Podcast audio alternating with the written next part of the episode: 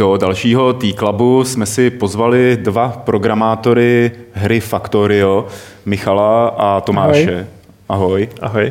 Já jsem si vás tak jako v hlavě přezdil na takový superstar garážového vývoje v České republice, protože kluci programují Factorio, hru, která je stavitelská, taková sandboxová a nejlíp ji uvedeme tím, že se podíváme na trailer.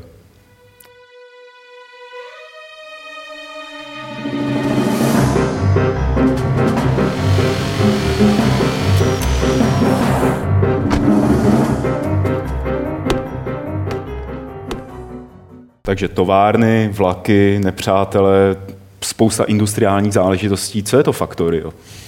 Tak to můžeš asi nějak... Jo, no tak Factorio je taková, řekněme, kompilace všech takových věcí, co mě v hrách baví.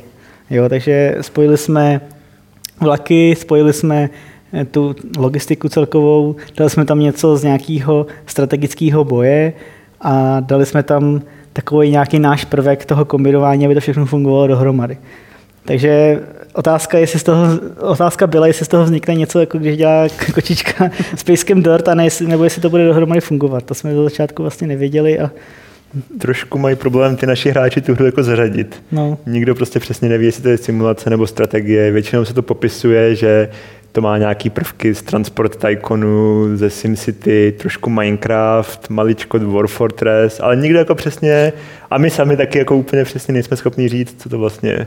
Jak jsi řekl Dwarf Fortress, tak mě úplně přeběhl mráz po zádech, protože to několikrát zkoušel hrát. Já jsem si to pustil. A hodně lidí nás jako říkalo, že to je podle Dwarf Fortress, že mu to je hodně podobný, oni nikdy nevědí, že jsme nikdy nehráli. Já jsem to nehrál, no. Mě z toho bavilo poslouchat jenom ty historky teda z Dwarf Fortress, jako trpaslíci se přemnožili, vypili moc otráveného vína, a umřeli. Já viděl jsem s tím jedno video, no, vždycky tam byl nějaký písmenka. Takže Factorio, já jsem to popisoval v nějakém tom preview, jako že to je, kdyby někdo vzal tu industriální zónu ze SimCity a hrozně se o ní postaral, tak aby to nebylo jenom jako, že si namaluju čtverečky a tam mi vyrostou továrny. Je to takový, někdo nám psal docela dobrý komentář. Factorio je industrializace na malý úrovni. Mm-hmm. Není to prostě takový, že řekneš, tak tady mám továrnu a ta produkuje nějaký výrobky a já je nějak potom magicky prodávám. Ale je to takový, že řekneš, no dobře, tak tady mám prostě nějaký mining drill a ten něco vytěží. A teď to, co vytěží mi, ale jakoby vypadne z něj a já se to musím nějak postarat. Musím to prostě nějak převést. Tak třeba to dám do vlaku, nebo to dám na pás a dojede mi to někam do továrny. A tam nějakou tu železnou rudu smaltuju. Teď konzole, co s ní dál, že jo, tak ji prostě pošlu někam dál a tam mám výrobní linku, která mi z toho něco vyrábí. Ale aby mi z toho něco vyráběla, tak tam musím mít prostě nějakou ruku elektrickou, která mi to jako dá z toho pásu dovnitř. A teď všechno tady to prostě potřebuje elektrickou energii. A prakticky jde o to, že ty musíš spojit všechny tady ty malé elementy dohromady a pak ti z toho vypadne továrna, která něco dělá. Takže je to vlastně hra o automatizaci, jako jak nejvíc automatizovat výrobní proces. To takhle bych to shrnul klidně, no. A což právě od poslechu to nezní úplně pro spoustu lidí jako zajímavě, že jo, prostě automatizace. Ale snažili jsme se, aby to lidi, kteří nejsou programátoři, aby jim to dalo vlastně ten vhled do toho, jaký to je něco zautomatizovat, že jo, to, protože my jako programujeme od malička a přišlo nám, že je strašně příjemný takový ten pocit, kdy člověk na něčem týden něco programuje, pak to udělá, odladí to, spustí to a ono to funguje. Všechno to do sebe zapadá a to je fakt skvělý pocit. A přišlo nám, že spousta lidí se nikdo nezažije, že to je škoda. A že Factorio je částečně navržený tak, aby lidi, co neprogramují, co třeba jsou aspoň trochu technicky zdatní, ale nevěnou se tam tomu oboru, aby si to mohli zkušit. Že prostě udělají nějaký v podstatě přístroj, takový nějaký incredible machine, který zapojejí a pak ono to najednou všechno do sebe začne pasovat a nakonec si vyleze ta součástka, kterou chtějí a oni si můžou zažít ten pocit, co jsme měli my. Samo to funguje, samo to běží, samo to něco dělá. Samo to něco dělá, přesně tak, že oni pak už můžou sednout a podívat se, jako, jak ten továrník se svým synem na té vysoké věži, co sleduje tam, jak to všechno, jak se to tam hemží. A myslím si, že tady ten pocit to byl jedna ze stěžejních věcí, která byla motivace k vytvoření té hry.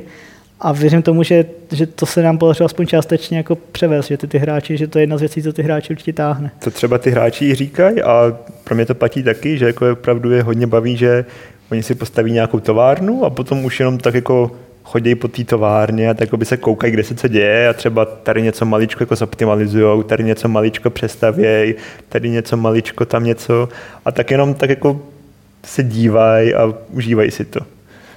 Vy máte na webovkách demo ke stažení, který je tuším z minulého roku, když jste ho dávali dohromady, nebo tak nějak? No tak my ho pořád jako aktualizujeme. Pořád stejně jako s tou hrou.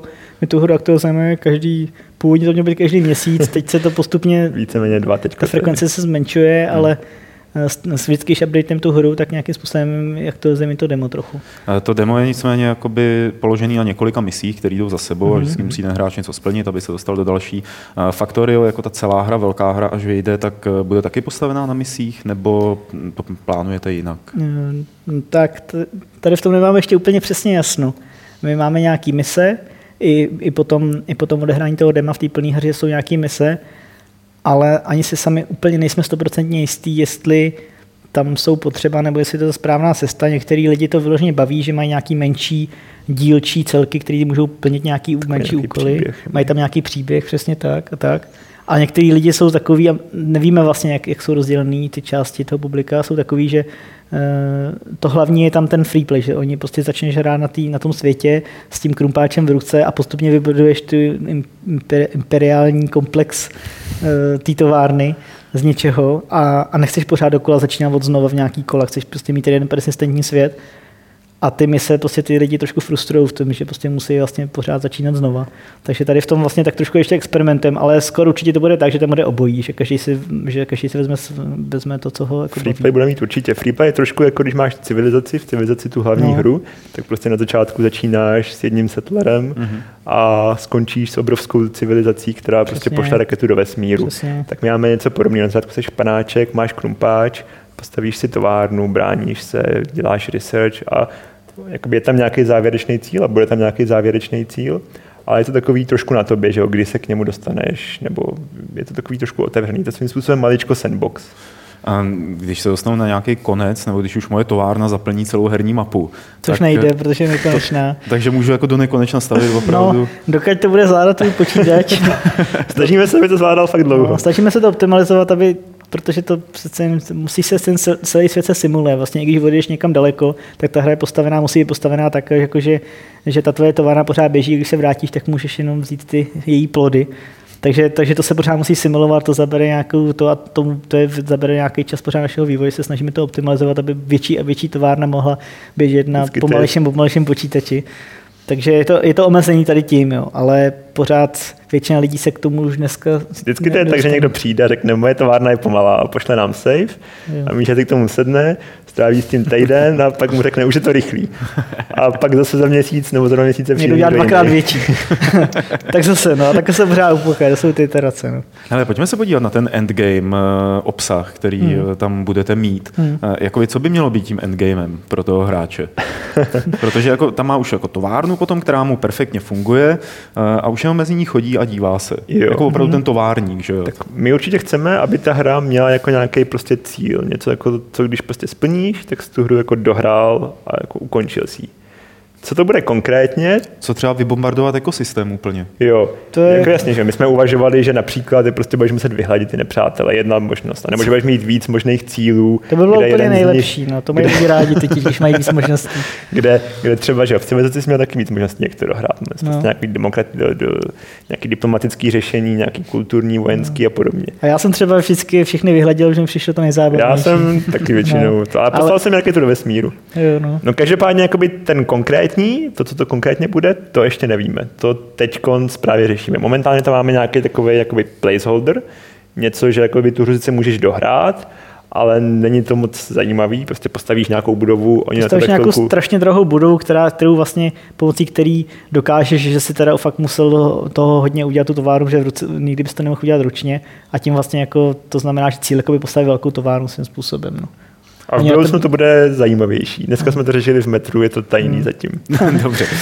Já se vrátím k té antizelený message, kterou ta hra má. Je to něco, co jste tam dali záměrně? To je jako, že továrny mají spoustu nějakých splodin, které vypouštějí do přírody, příroda umírá, jo, no zvířátka určitě se brání. A chcete to nějak ještě dál rozpracovávat? To určitě jo. Nám se to právě strašně líbí. Když jsme se toho jakmile to tam začalo jako bejt tady ta možnost, tak jsme se ji začali chytit a chceme ji určitě rozvíjet, že většinou v hrách ten charakter je prostě ten kladný hrdina, se který se ten člověk stotožní a u nás ve skutečnosti jako není ten kladný hrdina. My jsme přišli na cizí planetu, tam jsou nějaký mírumilovný organismy a my to tam začínáme prostě ničit. Vlastně odešli jsme ze země, která byla jako úplně zničená, to v tom příběhu tak jako naznačený a vlastně děláme to samý tady.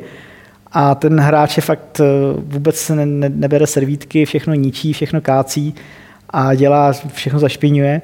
Takže to je takový antiekologický, že ty prostě v podstatě můžeš mít nějaký takový způsob, jak to zašpiňovat míň, tento prostředí, ale není to tak úplně jednoduchý.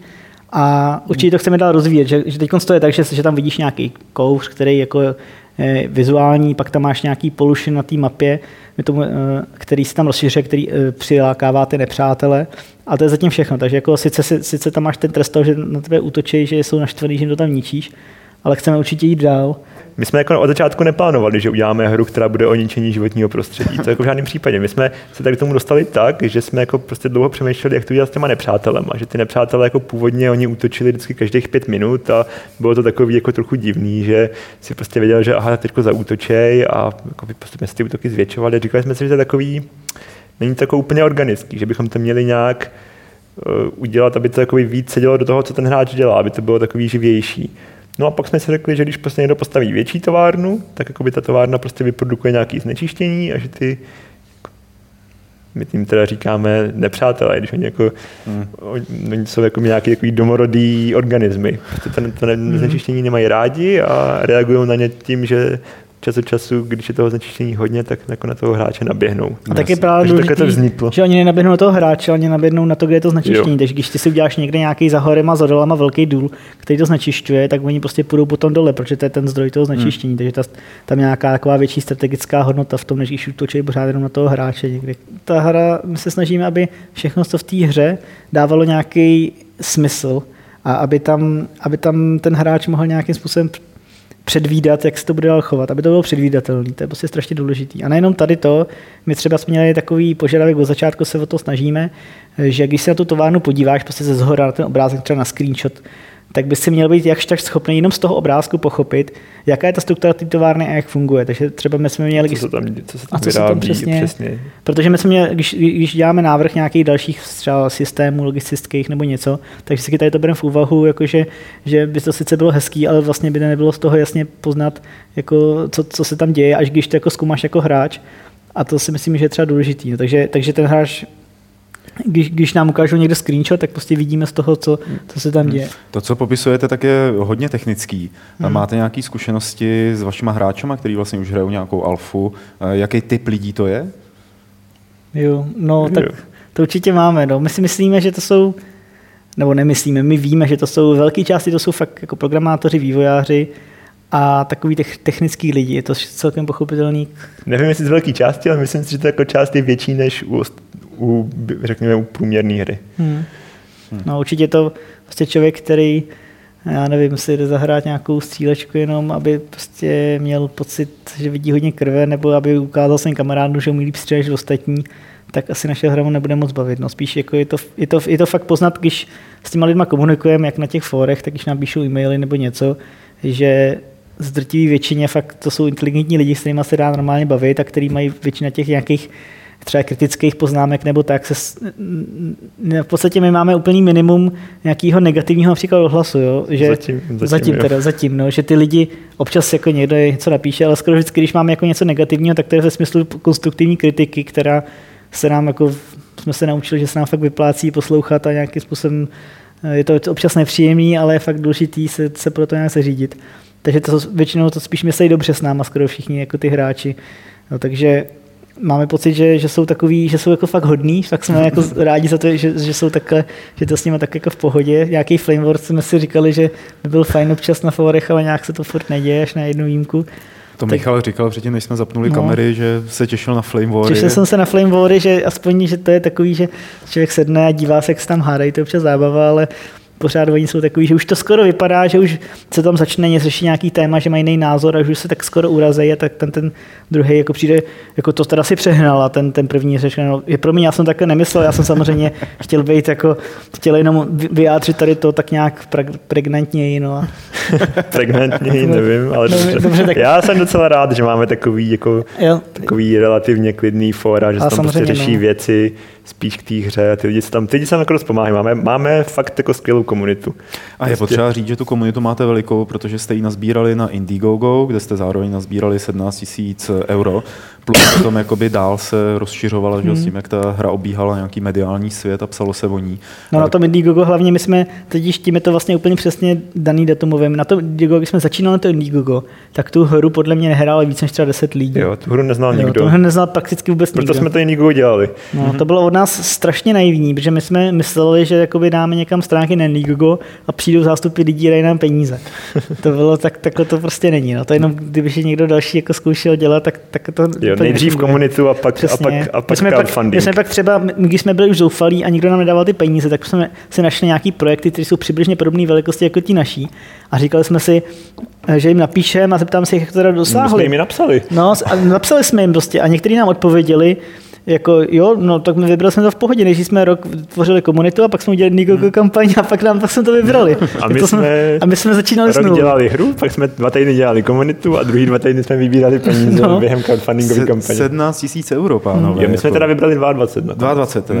No jako 17 000 byl ten požadavek, jo. No. Tak dobře, 22 000 € to je neuvěřitelný. Jo. Když tak jako se tu, jak říkáte, že jste tu komunitu neměli. Jak samozřejmě, na to, že jsme ji neměli, je to úplně neuvěřitelný. Tak ono po prvním týdnu jsme měli asi 500 nebo 600. To už jsme si našli práce, že s tím skončíme, že už jsme si řekli, zkusili jsme to, můželi jsme v boji.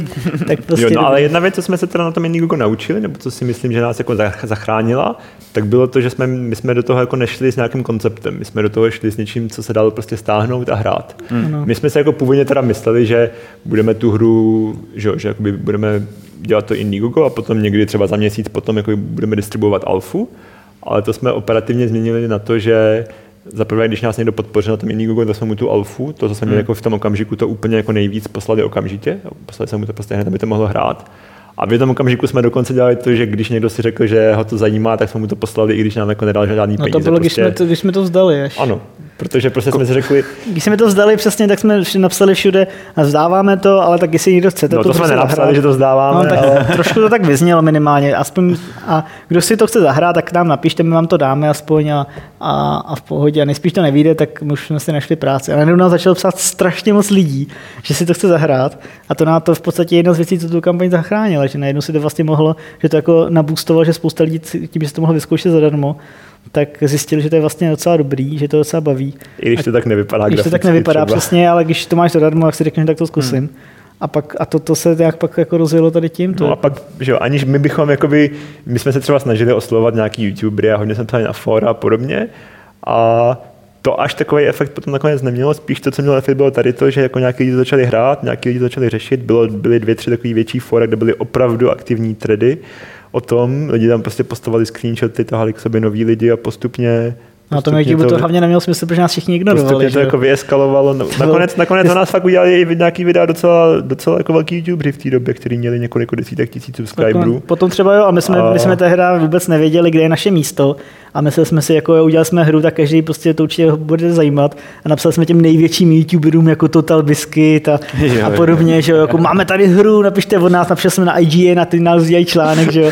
My jsme prostě přišli jak sloni do porcelánu, vůbec jsme netušili, jak to chodí. Jo. No takže... ale my jsme o vás třeba nevěděli. No. Se vůbec. No my jsme moc jako v Čechách jsme jako moc nekomunikovali, protože popravdě řečeno se spíš jako orientujeme na zahraniční trh zatím. Nejvíc výdělečná prostě Amerika, to je fakt... Spojené státy, Evropská unie. No. Vy jste to začali dělat před rokem a půl přibližně? To už víc. 2 roky? No, skoro 2 roky. 2 a kousek, no. A měli jste předtím nějaké předchozí zkušenosti s herním vývojem jako takovým? No vůbec. Jednou jsem šel na pohovor, asi před 5 nebo 10 lety, strašně dávno jsem šel na pohovor k nějakému tomu Bohemia Interactive nebo něco takového. Tam mi řekli, že jakože mě nevzali a řeklo jí, ale nejsi úplně ztracený, ještě studuj a pak to zkus třeba znova. Volně se nám za 5 let. No, něco takového. Ale jinak, jako, vzhledem tomu, že jsme jako od malička programovali, tak samozřejmě nějaký hříčky jsme si dělali, jo. Což i na tom se jako něco člověk naučí, ale vyloženě s nějakým studiem nebo nějakým finančně ohodnoceným dělání her nemáme ani jeden z nás vůbec žádný zkušenosti, no, zatím, jako kromě toho Factoria. Tomáši, proč jste do toho šli teda? Jo, no, A bylo to spíš hobby, nebo jste to plánovali, jako, že tak to bude... Myslím si, že jsme do toho šli, protože jsme nebyli spokojeni s tím, co jsme dělali v té době oba dva. Prostě jsme oba dva nějak tak pracovali pro, řekněme, střední nebo i větší firmy jako programátoři. A mě se třeba, já jsem třeba chtěl jako vyzkoušet něco samotného. Nebylo to tak, že bych prostě věděl, že chci napsat hru, ale bylo to, že bych chci prostě začít dělat něco jako sám, kde za prvé já si budu moc říkat, jako, jak se to bude programovat, a za druhý budu jakoby trošku pánem svého času, nebo je to takový, že budu muset prostě od rána do večera sedět v práci. Teďko se dá z té práci sedím celý den, ale je to takový ze svobodného rozhodnutí. Myslím si, že Michal do toho šel nějak tak z podobných pohnutek. V podstatě stejný. To bylo takový hlavní. A takže Míša přišel s tím nápadem, že udělá hru, a já jsem se k němu potom připojil, když jsem viděl, že když mi prostě ukázal ten prototyp, tak jsem nějak tak do toho spadnul dost jako rychle. A co jste říkali, tak do toho spadly i vaše úspory na začátku celého vývoje. No to muselo být hodně těžký. Já jsem třeba četl někde, že když dělal ten Noč, ten Minecraft, takže on teda taky odešel z práce, ale až později jsem se dozvěděl, až potom, co prodal, co měl asi $600,000 nebo eur na účtě. No tak to jsem si říkal, tak to jsem byl tam mnohem víc odvážný, my jsme vlastně... Já jsem na tom dělal asi nebo tak spíš měsíc. No, odvážný. Bláznivý, no, říkáme tomu odvaha. Říkáme tomu odvaha. Takže já jsem na to dělal třeba měsíc po večerech a pak jsem dal výpověď, nebo předtím, než jsem dal, a pak jsem v tu chvíli vlastně vzal všechny své úspory, když se ke mně připomenul Tomáš, tak vzal taky všechny své úspory a vůbec jsme nedělali žádnou práci, kromě tady toho, a že jsme prostě jenom z těch úspor a že jsme prostě do toho, prostě naplno. A za jakou dobu přišla jako taková ta první myšlenka, kašleme na to, jako to nejde? Přišlo asi tak každý týden třeba. To se hodně střídalo. No. Tam bylo důležité, že jsme byli dva, že často jako ty indie hry dělá jeden člověk a to si nedokáže představit. Přesně, to prostě buď to ten člověk je fakt, má jako strašně silnou motivaci a opravdu to chce udělat, anebo to já bych prostě se zvládl z toho. Jak se vyrovnáváte s tím rizikem, že jste dva, který jakoby to zpracovávají, vytváří ten herní obsah, tak jednak s rizikem toho, že vám to přebopná, že tam toho bude už příliš moc, a potom s tím rizikem, že se dostanete v rámci té věčné iterace dál a dál a dál do místa, kde už to jako hráči, který k tomu přijde poprvé, nebude dávat vůbec smysl, že už vlastně ty systémy budou podle vás nastavený po mnoha a mnoha nějakých cyklech, ale ten člověk tomu nebude rozumět. My se snažíme si na to dávat fakt pozor, protože tady to si uvědomíme. Co z toho jsme si vědomí moc dobře, že prostě my na to máme už ten pohled. Za prvý teda, co se týče toho pohledu, že my jsme v té hře, že v tom žijeme, že pro nás těžký představit, že to někdo neumí, tak to jsme dělali za začátku a chtěli bychom asi do budoucna to dělat, že vezmeme někoho jakoby z ulice, kdo tu hru vůbec nezná, posadíme se k tomu a řekneme, tady máš tutoriál, hraj. A my prostě, on v tom tápe, nechápe to, my si děláme 50 poznámek z toho, co všechno nepochopil, a pak víme, tak to prostě pro normálního hráče tady ty věci jsou nepochopitelné, a podle toho to upravíme. To je jedna věc. A druhá věc je, že se snažíme prostě vědomě pořád si dávat pozor, když něco přidáváme, aby to nebobtnalo jako úplně bezúčelně. Že třeba často to je tak, že třeba Tomík přijde s nějakým nápadem a říká, uděláme to takhle, a řeknu, a to přibude nová entita, to přibude nová zase další věc. Nejde to udělat z něčeho, co už máme, jako třeba, jo. Snažíme se to prostě tady v tom minimalizovat, aby i ty jednotlivé věci šly použít co nejvíce způsobama a aby těch jako jednotlivých věcí nebylo moc, aby ten hráč prostě neměl telefonní seznam věcí, co se musí naučit, ale aby ideálně měl těch věcí pár. A s tím si vystačilo a z toho mohou dělat prostě co nejvíc. No. A hlavně, když už se něco přidává, tak jako spíš se to přidává později v té hře. Ten základ té hry, ten je jako docela dobře daný. Málo kdy se nám teď stane, že bychom přidali něco, co se použije už hodně jako na začátku. Takže spíš čím dál víc se jako přidávají věci, které jsou potom vidět v té hře později. Až když má člověk odehraný nějaký hodiny nebo třeba i desítky hodin. Tak to pomaličku budeme směřovat k závěru, ten náš rozhovor, ale určitě se ještě zeptám, když takhle jakoby jste ten garážový minitým, za tu dobu, co vyvíjíte Factorio, jaký nevýhody toho minitýmu, na jaký nevýhody toho malého týmu jste narazili? No tak strašně moc práce a málo lidí. Třeba to, že malý tým má spousta práce. No. Okay. Kdybychom měli tým 10 programátorů, tak bychom už možná to Factorio měli hotový. A pak by to třeba nebyla tolik vaše hra, že jo, autorská? Tak to záleží. Ten vývoj, když organizuješ, pořád to může být tvoje hra. Jo. 10 lidech si myslím bez problému. No, třeba problém je v tom, že taky se nemůžeme věnovat jako naplno jenom té hře. Prostě tím, že je to spousta věcí okolo. Člověk se musí věnovat trochu té komunitě, musí jako číst, co si to komunita myslí, nebo jako myslí, co píše na fórech. Musí na to nějak reagovat, musí s nima komunikovat. Potom musíme, třeba sami řešíme nějaký takový support. My zatím tu hru prodáváme sami přes naše webové stránky, nepoužíváme na to žádného prostředníka, jako je Steam nebo Desura a podobně další platformy, takže musíme, sami jsme si tady všechno museli naimplementovat, odladit, vyzkoušet, zprovoznit, vykomunikovat s providerama a podobně. Sami musíme řešit support, když to někomu nefunguje, když mu to nejde spustit a podobně. Sami si řešíme nějakou takovou veškerou administraci, prostě spousta věcí, takže na začátku, kdy jsme jenom tak jako seděli a programovali hru, tak jsme tím trávili 100% času. Teď už to je třeba 50%, řeknu zhruba, a těch druhých 50% se ztratí na nějakých takových jako věcech okolo. Taky, že když máme například nějaké grafiky, s nimi spolupracujeme jako freelanceri, tak s nima musí člověk prostě komunikovat hodně. Jasně. A tím se taky čas docela ztrácí. Takže tady, kdybychom měli nějaký jakoby tým, kde my bychom, řekněme, dělali nějaký game design a pak bychom to takhle předložili, někomu řekli, udělej to, tak tam by tady ty starosti odpadly. Ale na druhou stranu tady to jako je spousta zkušeností pro nás. Teď konce oba dokážeme podle mě jako hodně dobře představit, co to znamená tu hru, jako jak vymýšlet, tak i implementovat, určitě, tak no. I jako zorganizovat. V podstatě, když máš dobrou hru, tak to, co vidíš v té hře, to je většinou špička ledovce. No, aspoň si myslím, že by to tak mělo být. A vím, že když jsem četl třeba, jak se právě dělá ten Half-Life, tak to tak je, že ty prostě musíš pořád vylučovat spoustu těch nápadů a právě potom, když vidím nějakou hru, když jsem viděl hru před 3 roky a teď, když se na hru dívám, tak se na ty hry dívám úplně jiným způsobem, protože si vlastně uvědomuješ, co všechno za věce, za detaily tam musel jako někdo reálně jako vymyslet a udělat.